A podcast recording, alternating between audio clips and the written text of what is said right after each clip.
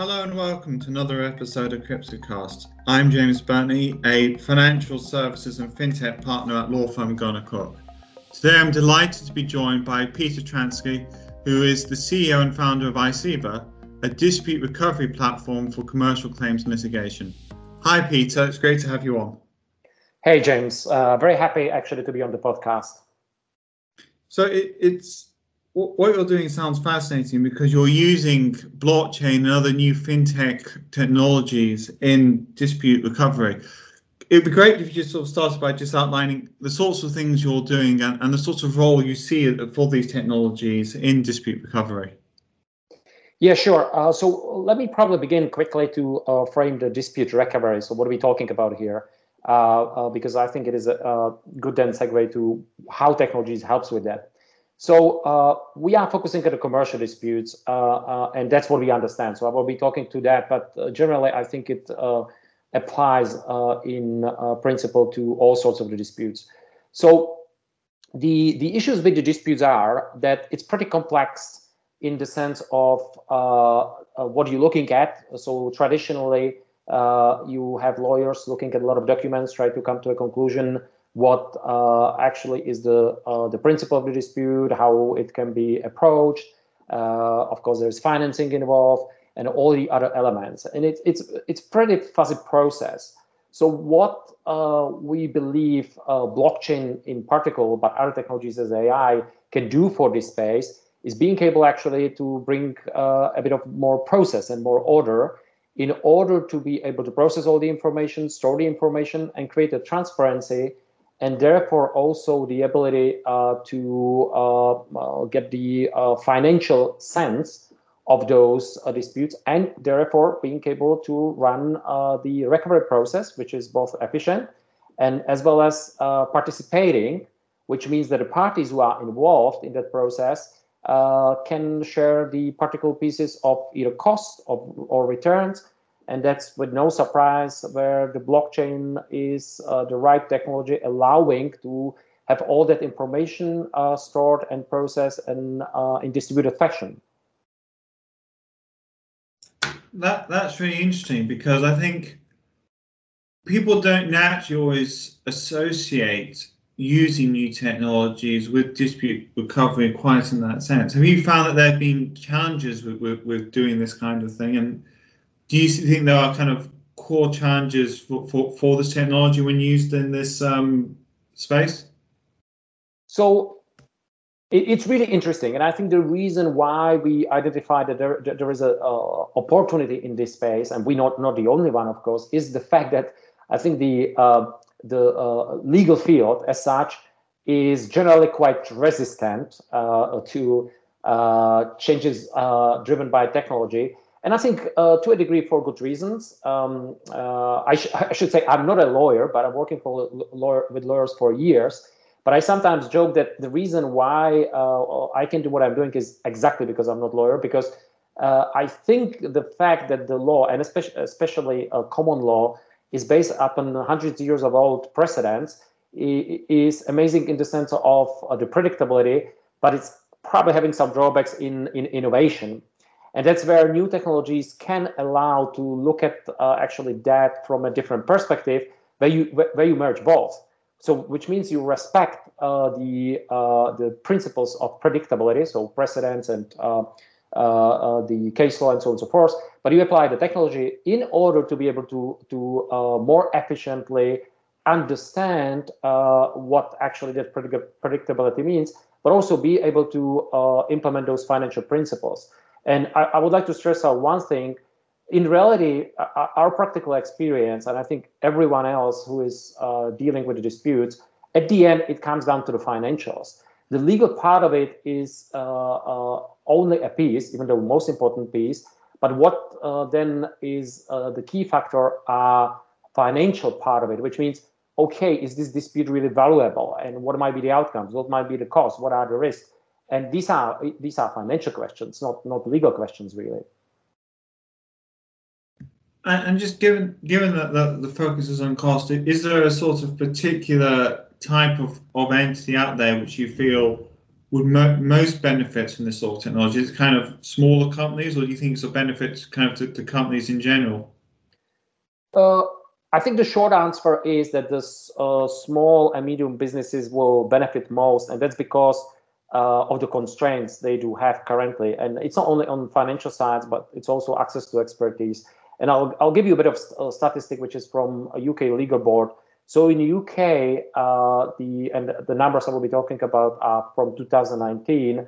Uh, the small and medium businesses, which is roughly over prior COVID, 5.5 million uh, businesses, employing, by the way, 50% of the employees. So it's uh, one of the most important sector in in the economy.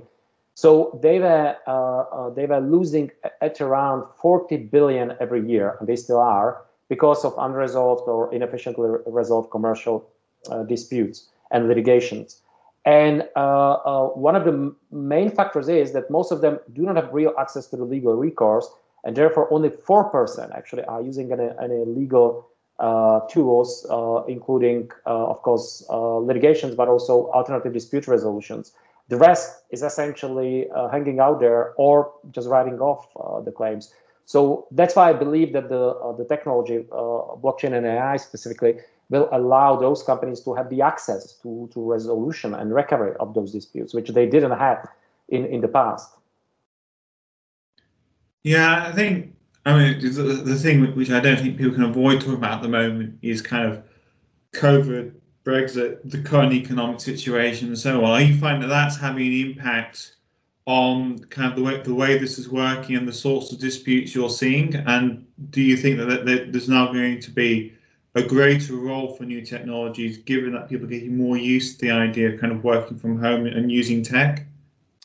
Yeah, that's uh, uh, uh that's a really great question. Uh, so from uh, it, it has if I if I can ever provide answer in in kind of two two uh, directions. So one which is uh, process or technology oriented, where definitely the uh, technology uh, or the application of a technology for the actual process, exchange of the information, communication is of course now almost given, given that everyone everyone is remote. So kind of traditional situation where client will come and sit down with a lawyer is actually right now almost impossible or at least limited. Uh, so uh, that that itself calls for applying the technology into the entire process. Uh, and secondly, to the type of disputes, so we don't see yet actually that happening really, but we expect that 2021 will will actually be um, uh, having a lot of situations like that. And actually, to course correct myself, interestingly enough, we seen in the beginning or or in the middle of the COVID, we've seen already cases which were which were based upon uh, uh, the uh, cancellations of the contract from retailers or from, from the larger brands with the manufacturers or providers of services or goods based upon the change of uh, their situations. And essentially, they were forcing their suppliers into accepting those cancellations, even though they were not necessarily uh, legal in the sense of uh, the how the contracts were written. So we've seen already that in the in the in the uh, in the beginning, but I think we will see more of that, and I think this year will be definitely uh, the year where especially small and medium businesses will be looking how how to essentially uh, utilize all the avenues to get access to the liquidity because uh, unfortunately uh, a lot of them will be struggling. Yeah, I think I mean, it's interesting because it's kind of a short-term, huge change is what we've seen. I think the other thing I think quite interesting just see your views on the, the much longer term. Do you, where do you see all this heading, say, in the next ten years, where you know things like Brexit and COVID have worked through the system? Do, do you think that there are kind of more long-term trends which are going to come into play? So I believe that the real transition actually is and will be happening in slightly different field, and we can see a bit of it. And I, I, I, would, believe that data-driven uh, approach, which uh, we and a number of other companies do have into the disputes, is actually uh, neighbor of that. And this is a, resolution uh, of the disputes outside of court, or even not entering the the uh, litigation as such.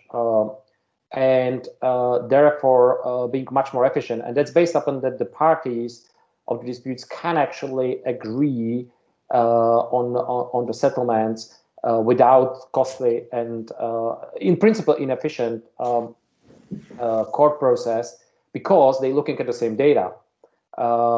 and because they're looking at the same data in, in the cases which were already tried, so that means there, there are enough precedents, it's actually no real reason to go through litigation process unless you're trying to kind of uh, uh, try to find a remedy which you're not really entitled to, or the other or the other way around, uh, defend yourselves uh, against paying something what actually you should you should pay. So I think we will see more of that, uh, and I believe that that's very important uh, for not only small and medium businesses to have the access to to justice, but actually for creating the efficiency without without creating more strain to the public core systems.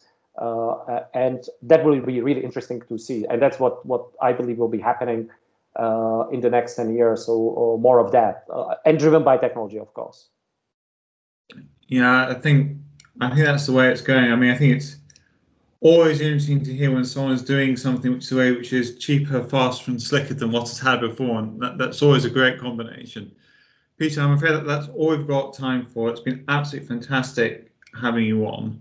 If anyone is interested in contacting Peter directly, his email is petrs at sign iceiba I-C-E-I-B-A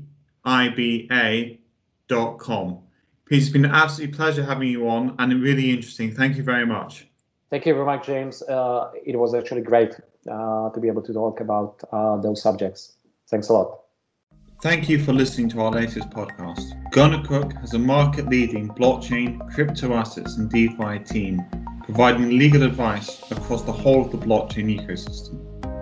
Our members have been heavily involved in helping shape the legal and regulatory framework blockchain and crypto assets from the start, meaning that we have an intuitive understanding of our clients' needs and can provide focused, pragmatic advice at predictable cost. For more information, please visit our website. Thank you again.